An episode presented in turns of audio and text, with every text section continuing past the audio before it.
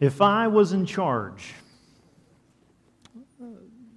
dangerous phrase, if I was in charge, I was in charge of the book of Jonah, of course it's God breathed, but why would you end it in chapter 4? I mean, if you were going to end this, look at chapter 3, verse 10 again, the first verse that Jerry Baker, our elder, read for us. I mean, what a perfect place this would have been to end the book of Jonah. To this point, we've seen Jonah, the wayward prophet, has repented.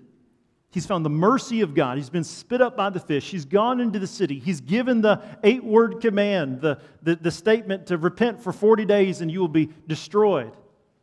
He gives the word of the Lord to the people, and the people themselves have repented. We had the sailors who come to find the mercy of God, and their lives are changed. And, and, now, Nineveh, from the king to the least of the people, from the greatest to even the cattle, they repent. And we read the final verse of chapter 3 that God had forgiven them, and shown them this great mercy. What a great spot that would have been to end the book. But God's word doesn't finish in chapter 3, does it, beloved? It goes on through chapter 4. And now we see the disgruntled prophet of God. It ends in a way in which it, Jonah doesn't even agree with the Lord. He simply hears the word of the Lord. In our lives, we're forced to ask this question. When we say things like, if I was in charge, as you look at your life and you look at the lives and the happenings of the world, if you were in charge, how would things be different? The idea being, how would you have done it better? That's very dangerous when we look at God. Jonah is burdened and feels as though his perspective is greater than God's perspective. That God's decision to show mercy to the Ninevites, Jonah would have done it differently. God's decision to give and to take away comforting shade, Jonah would have done it differently. So, beloved, as we read this text together and we expound on it, we pray here's the danger that we can read this and we can shake our head and say, Jonah, come on. I mean, are you kidding me? You're acting like a toddler. But we slow down and we ask the Spirit of God to expose in our own hearts, where every one of us in our own unique context has this feeling of, God, if I was in charge. And we ask the Lord to craft us and to humble us and to break our hearts and to be a people who, in this central idea this morning, will choose to trust God's perspective over my limited perspective. Let's note first in verses 10 through 4 4 that we're charged as we look at the life of Jonah in this final chapter that we have no right to become embittered at God's mercy. We have no right to become embittered at God's mercy from sustaining the wicked longer than we desire to, to forgiving the wicked who have harmed us. When we come to Scripture, there's a difficulty in the book of Jonah because none of the Ninevites have ever done anything to any of us. I feel like I'm safe to say that. The Ninevites, we read the book of Nahum, they are wiped out later by the Babylonians. And so if some of you are like 2,500 years old, I don't know that. It's possible I'm misspeaking. But it's easy to look at Jonah, this Israelite, and say, How, how dare you question God's decision to show mercy? After all, you're an Israelite. You're a, a person that was a stiff necked person the Lord had blessed and brought up as a people for his own possession. And Jonah, you've also received mercy. Do you not remember the whole giant fish thing? You were in the, the, the whale and you prayed to God for mercy, and He gave it to you in abundance and brought you up out of the fish. And now you begrudge what God has done now. It says that he's so angry. What does he do? He's so broken and angered by what has happened. He says, Oh Lord, please take my life from me, for it is better for me to die than to live. How dare Jonah say such a thing? Don't you feel like that in reading that? How, Jonah, who are you to say such a thing? Well, the Ninevites, I know this is a family service. I'm going to share a couple things. But the Ninevites were a people that were, if you go to the British Museum, there's exhibits there of artifacts and things that have been preserved through the centuries that depict a portion of the barbarism of the Assyrian people, the capital city, of the Ninevites of Nineveh. That they would go when they would conquer a village or a, a city, besides child sacrifice components that would take place, they would come and they would tear the men that they spared, they would tear their tongues out from the root so that they obviously could not speak and it would humiliate the people. Other men that they did not let live, they would fillet them and take their skin and nail it to the walls as a reminder of the Assyrian powers. It was personal between Israel and Assyria. We know the Assyrians came and ultimately took off the northern kingdom called Israel. The southern kingdom, Judah, was preserved, but the northern kingdom was taken off into captivity. That's who these people are to Jonah. It is personal. So when we speak of the mercy of God, and why, could, why would Jonah have a problem with God showing mercy or delaying judgment at the very least? All we need to do is slow down for a moment and consider our own lives people who have sinned against us, sinned against your family, your children. And we begin to quickly empathize with Jonah. How could God show mercy to someone like that? And by God's grace, as our hearts are renewed and our minds are being renewed, hearts begin to shift to understand and to be reminded when we talk about God, man, Christ response. Every week we hear the gospel message and we're reminded why? Because my heart hardens so quickly that I will want mercy for myself and judgment for you. You can watch the media and you can see these things and you can be stirred up in anger and make a person the enemy rather than the mission field that God has divinely appointed for us to love and to care for to pursue with the good news of Christ crucified, our hope of glory the good foundation for our life. So look at all the way that Jonah prays. Look at verses 2 through 4. Look at how me centered Jonah has become in his grief. He looks at God's decision to bring about mercy upon the repentant Ninevites, and he's broken. He's heartache. He has heartache. Look what he says. Look at the, let's count the me's and I's together. And he prayed to the Lord and said, Oh Lord, is not this what I said when I was yet in my country. That is why I made haste to flee to Tarshish. For I knew that you are a gracious God and merciful, slow to anger, and abounding in steadfast love, and relenting from disaster. Therefore, now, O Lord, please take my life from me, for it is better for me to die than to live. He's a man who's lost all perspective. And how does the Lord respond? A merciful God, steadfast, faithful, covenant faithful God. Look at how gracious He is. Do you do well to be angry? If you would give me grace and give me six more weeks to repreach Jonah, I would call it seven words. Do you do well to be angry? What a reflection point in our hearts. What a key question and key verse to recall as we pray to the Lord, as we reflect upon week, week after week. Lord, is there a part of my heart that is angry? We think of anger, we think of two components of anger. There's at least righteous anger and there's selfish anger. Righteous anger is the things that we're angry at that God is clearly angry at. It's righteous, it's good, and Ephesians 4 speaks about this. And your anger, do not sin. So, so there's, a, there's an understanding that we should be angered at the things that God is angered at. But then there's selfish anger that says, it didn't work out in the timing I wanted. This isn't the script I would have written. I would have done this differently. And sometimes the two begin to gray together in our lives and our hearts. And yet, look how patient and kind the Lord is in his interaction with Jonah. How loving our God is. As a point of application for you this morning, if you're wrestling with God showing mercy and forgiveness to others, and God's command for you to be, as a believer, one that shows grace and mercy to others, and you're at this sticking point, we look at how God can handle it with Jonah. Don't you think God can handle it with you and me? If you're burdened, give your burdens and your angers to the Lord. Don't simply talk to others about how life hasn't worked out the way that we desired it to. Take it to the Lord. Don't simply talk about how the world seems to be falling apart and, and everything seems out of control. Take it to the Lord. Take it to the Lord. He's sovereign, just as he was, as Jonah said, over the sea and over the land. So when we see disaster or disaster being played up all over the place, let us take it to the Lord. He can handle it. Amen? He can handle it. And second, look at how merciful God is in his response. Jonah has no right in his limited perspective to question God in his perfect, infinite perspective. Now, remember, as good Bible students, we know that God does not learn, He does not advance, increase in knowledge, He doesn't increase His perspective and mature. So, when the scriptures use things as God saw Nineveh and saw their repentance, it's using language for us to help to understand as time bound creatures that God honored their sensitivity to His word and showed them mercy.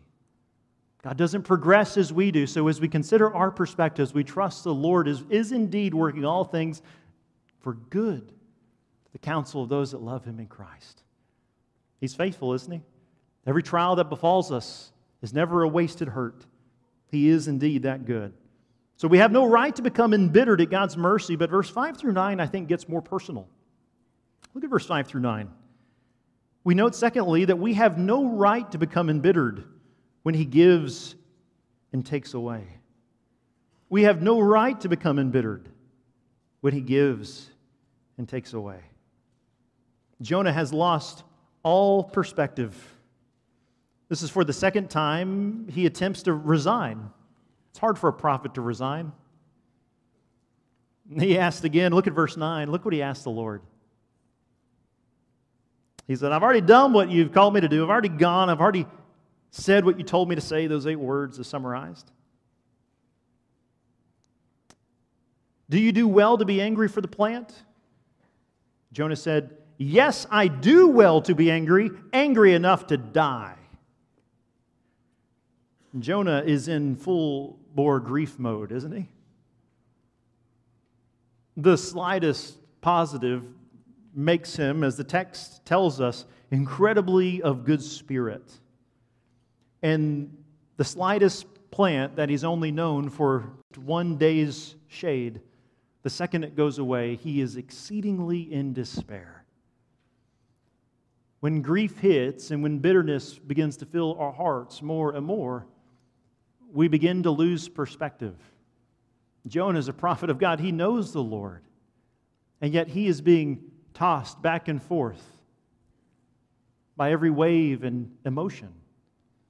How much do we, as believers in Christ, need one another to help keep us tethered? Who among us could not in 2021 find ourselves being waved back and forth, not even in Ephesians 4 by false teachings and way of man that might cause us to go to and fro, but in grief in the circumstances of life by bitterness, either because of God showing mercy or God giving and plucking and pruning out of our lives, could lead us to a position of being so overwhelmed and losing so much perspective that we, like Jonah, would say, It's better, God, for you to take my life than to leave me here and give me mission. God's perspective is better. For if that was truly better, would Jonah be there to voice his displeasure? No. neither is it for every one of us to, to, to live and to dwell and to have our being. We know the Lord and we want to rest in the good purposes and plans and timing of God. This is what Jonah does himself. Jonah is so hopeful. He's a hopeful man. We don't think of Jonah as hopeful in chapter 4, but he's hopeful. He's hopeful that God heard his prayer. God is hopeful. He's hopeful. Jonah's hopeful that God will stop showing mercy to the Ninevites and will change his mind and rain down fire and brimstone like on Sodom. That is his hope. How do we know that? Because he leaves the city, he goes east of the city, and he builds a booth, this little, like a lean to, this little temporary shelter. He doesn't plan to stay long, just long enough to get a good view, hoping that maybe the Lord will change his mind and wipe out the Ninevites. Unfortunately for Jonah, fortunately for the Ninevites, God does not answer his prayer affirmatively. But this is not unusual, is it? We know as believers in Christ, we know that God is just and a good judge, and Jesus Christ will indeed judge the living and the dead perfectly. Perfectly. In Luke chapter 9, Jesus' disciples, James and John, come along and they look at this Samaritan town that will not welcome Jesus in. And do you know what they say? they look at them and they say to Jesus, Lord, should we call down fire from heaven to burn them up? They didn't like the Samaritans either. How dare they treat the Messiah like this?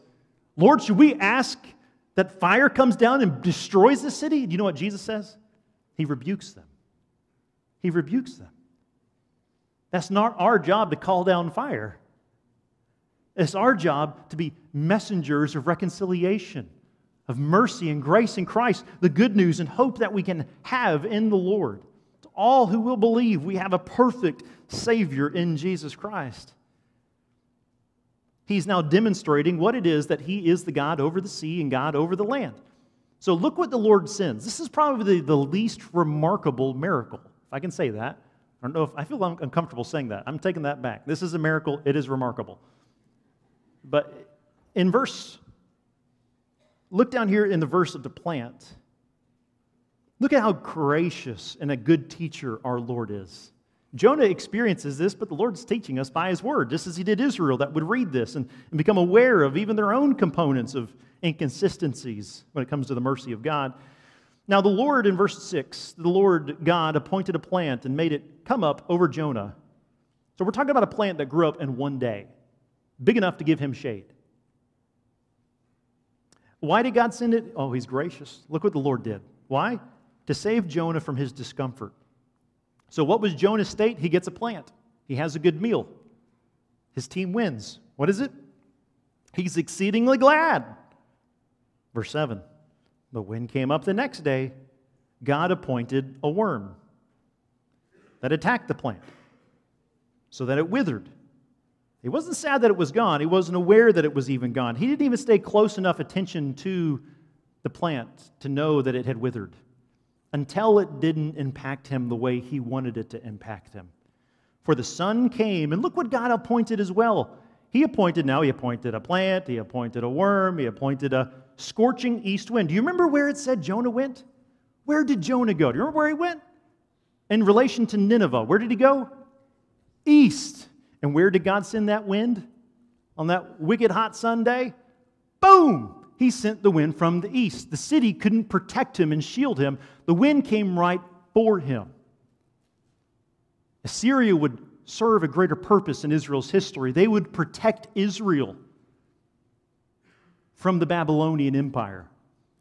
Once the city was gone, once the Ninevites were begone, once the Assyrians were conquered, the Babylonians God would use to bring his judgment upon Israel and Judah and lead them off into captivity. God knows exactly where Jonah is, whether he's in the depths of the ocean, whether he's at the bottom near the weeds, or whether he's east of the city. The Lord sends this wind, and it brings him to a point of breaking him. The Lord gives the plant, and the Lord takes it away. You give and take away. For, for Jonah, my heart will choose to say, Take my life. We compare this to the book of Job. We've referenced Job four or five times at this point. We can't help but reference Job with Jonah. Now, Job is much longer than Jonah, but Job, as you remember, Satan is roaming. We see in Job chapter 1, Satan is roaming and he sees this righteous servant, or the Lord identifies for him his righteous servant Job. And Satan says he's only obedient to you because you've given him so much his family, his wealth, his land. You've given him all this. And the Lord, like a fence, sets it around him of what he will permit Satan to do and to touch. And later, he'll allow him to touch his body and bring him incredibly painful sores. But listen in Job 1 20 to 21 at that first massive heartache of allowing Satan to bring down this large building that kills Jonah's children. Then Job, um, Job's children, then Job arose and tore his robe and shaved his head and fell on the ground and worshiped. And he said, Naked I came from my mother's womb, and naked I shall return. The Lord gave, and the Lord is taken away. Blessed be the name of the Lord. And in all of this, Job did not sin or charge God with wrong. Children that are in the room, this is God's charge that He's given your parents This is God's charge that He's given the elders of this church and the pastors of this church. And we're to disciple you and train you and show you who Jesus is. And our prayer for you is that you will come to love Jesus and trust Him and trust His Word so that through all the seasons of life, when He gives and takes away, you, for God's glory, like the church in 1 Peter and 2 Peter, spread out through Turkey, that you might be able to see, say, Blessed is the name of the Lord, like Job does. And it's one of the blessings of being a part of a multi generational church and getting to know bigger people. And there's not many smaller people than children here, but there's the reality that we're able to see what? You think about being a part of a multi generational church and what it means you're able to see of giving and taking away. Next week, we'll see a number of families that have been given children. We celebrate in that and you're with a local church family long enough, we will see the, the unimaginable heartache of people who lose children. We'll see students come to this campus excited to get a career and walk in that career. And we'll be here long enough to see people lose jobs that they've spent decades growing a skill set in. You give and take away. Naked I came, naked I leave. Blessed be the name of the Lord. That's discipleship. The call of following and trusting Jesus in all things. His perspective truly is greater than ours. So let us be busy at the process of trusting the Lord and making disciples. Amen. This is the goodness we have in our God. This is what we see Jonah struggling in. But in all these things, as we come to the final two verses, we realize and we remember this truth that God loves us. He loves others and His creation better than I do. And as every one of us would say that together, we could say, He loves us, He loves others, and He loves His creation better than we do. Next week, we're going to begin Psalm 23, three weeks in Psalm 23 together, looking at my shepherd, who collectively we would calling this series our shepherd, the good shepherd. Jonah's perspective is confusing because he knows his shepherd but his eyes are so put upon his circumstances that he's not looking at his shepherd. As we walk in that series, we see this picture of verse 10 and 11 very well. The Lord says to him, this teaching moment now, talk about the ultimate illustration. Jonah, you pitied the plant for which you did not labor, nor did you make it grow. You see kind of the contrast of Jonah's prayer? I said this would happen. I asked for this. And you see what the Lord says to Jonah? It's the plant for which you did not labor, nor did you make it grow, for which came into being in a night, and it perished in a night. This is, again, this is ultimate miracle grow.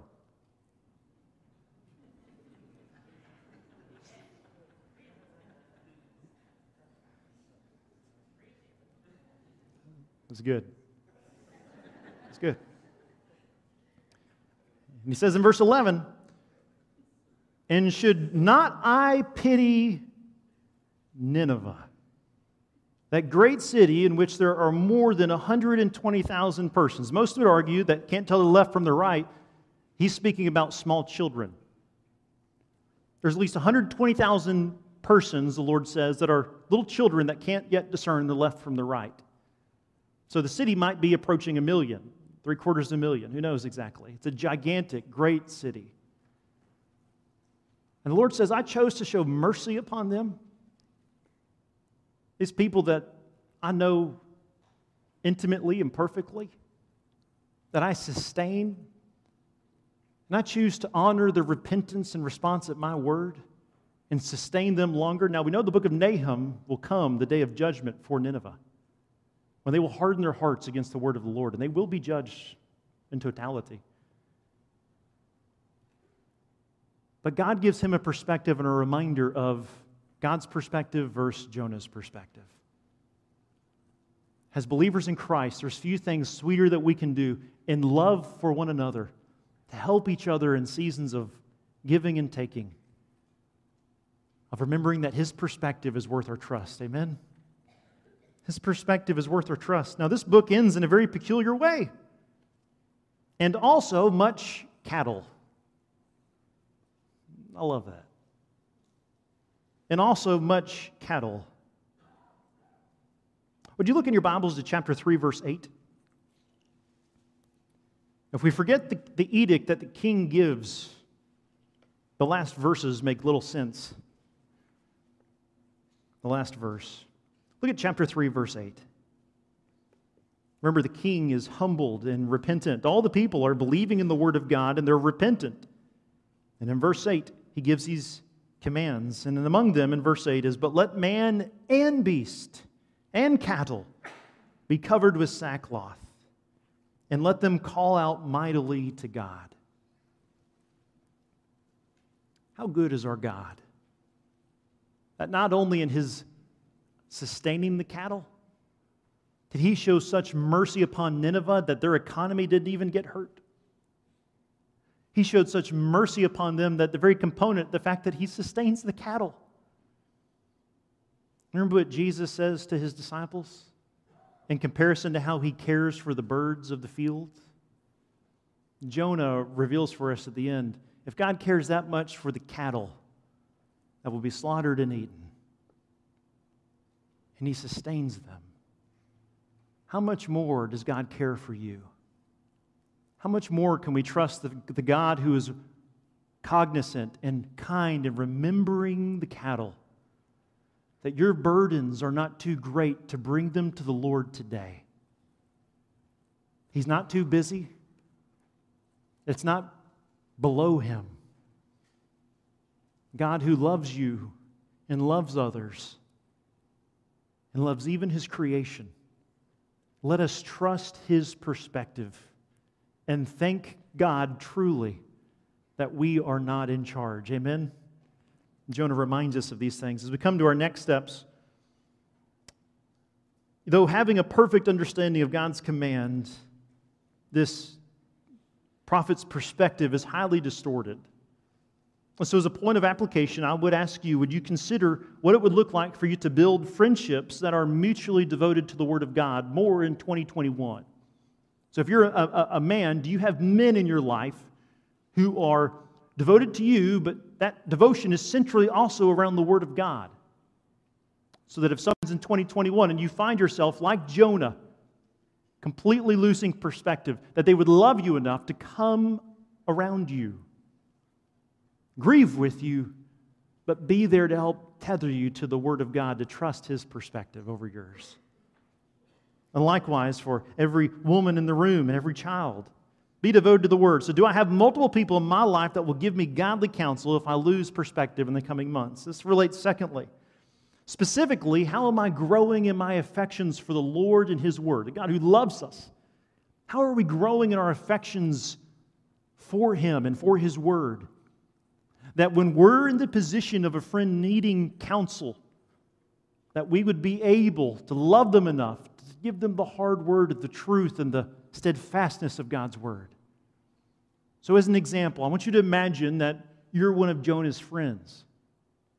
And you happen to, for some reason, be walking east of Eden at this time.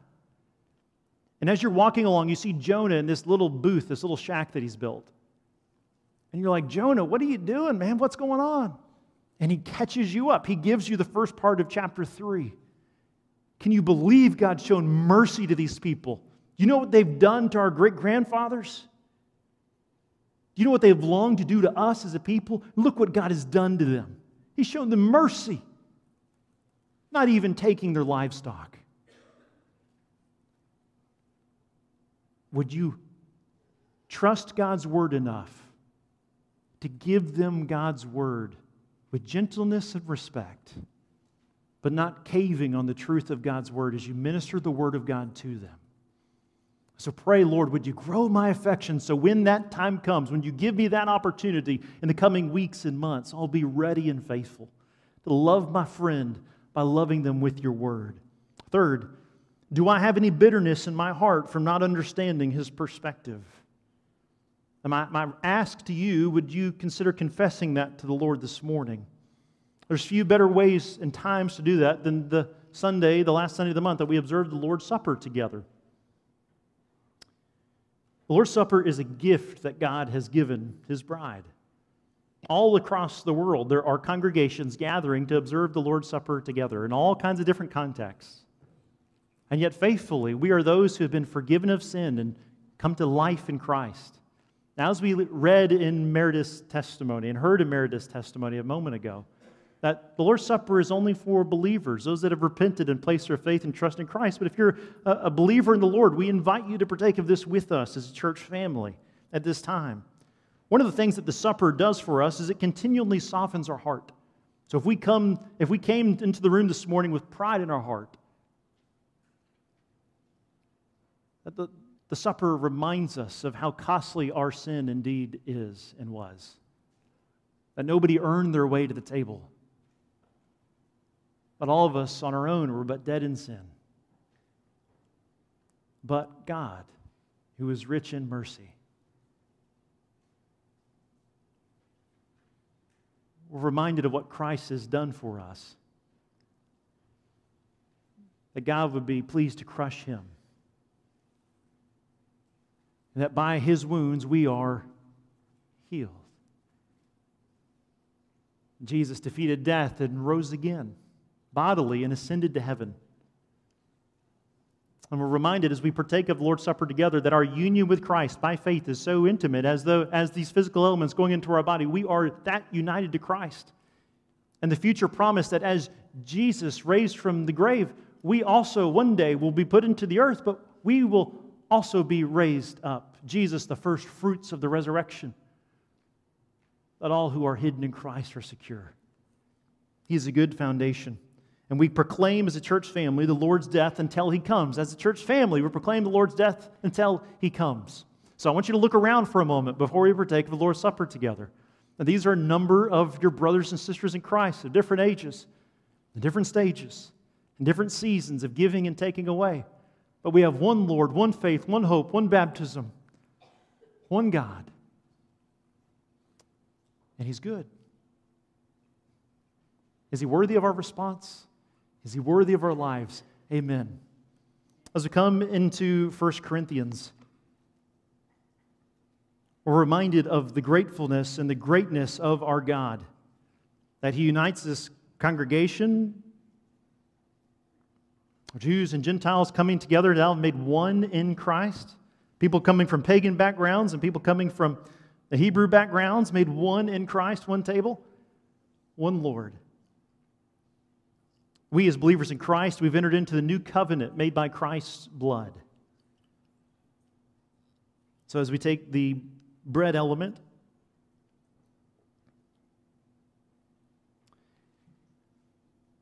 Paul says in verse 23 recounting of the Lord's Supper.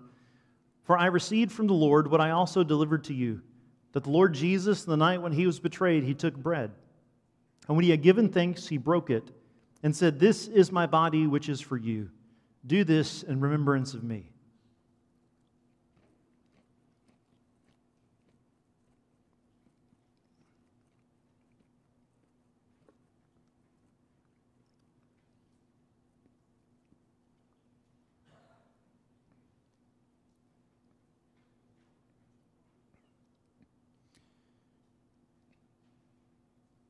Without the shedding of blood, there is no forgiveness of sins. The Old Testament reminds us and shows us the costliness of our sin.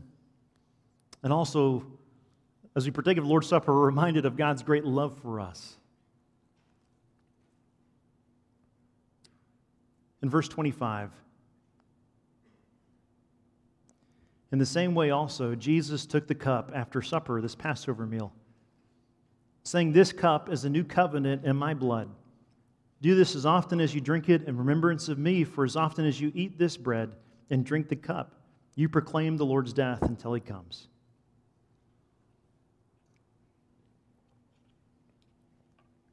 Would you pray with me before we rise to sing together?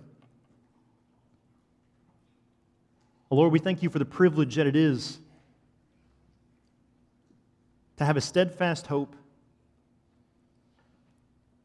to know you with confidence. Lord, we do ask forgiveness of our sins. We thank you for the inheritance that is ours forever in Christ. We thank you that your love for us is so great and so powerful that you would overcome our sin and death. And Father, you would send the Son who would come, fully God, fully man. And that Jesus, you would indeed do perfectly all that was set out before you to do. We thank you for so loving us and caring for us and giving us life. We thank you truly that what Jonah said is exactly true. You are a gracious God and merciful, slow to anger and abounding in steadfast love, relenting from disaster. God, would you give us the boldness and wisdom to walk forward this week in lives of response to proclaim the goodness of Jesus Christ, crucified and resurrected, that he will come again one day soon. Let us not be ashamed. Let us proclaim your glories all the day until you should call us home face to face. We give you glory this morning in the name of Jesus Christ. All God's people sit together. Amen.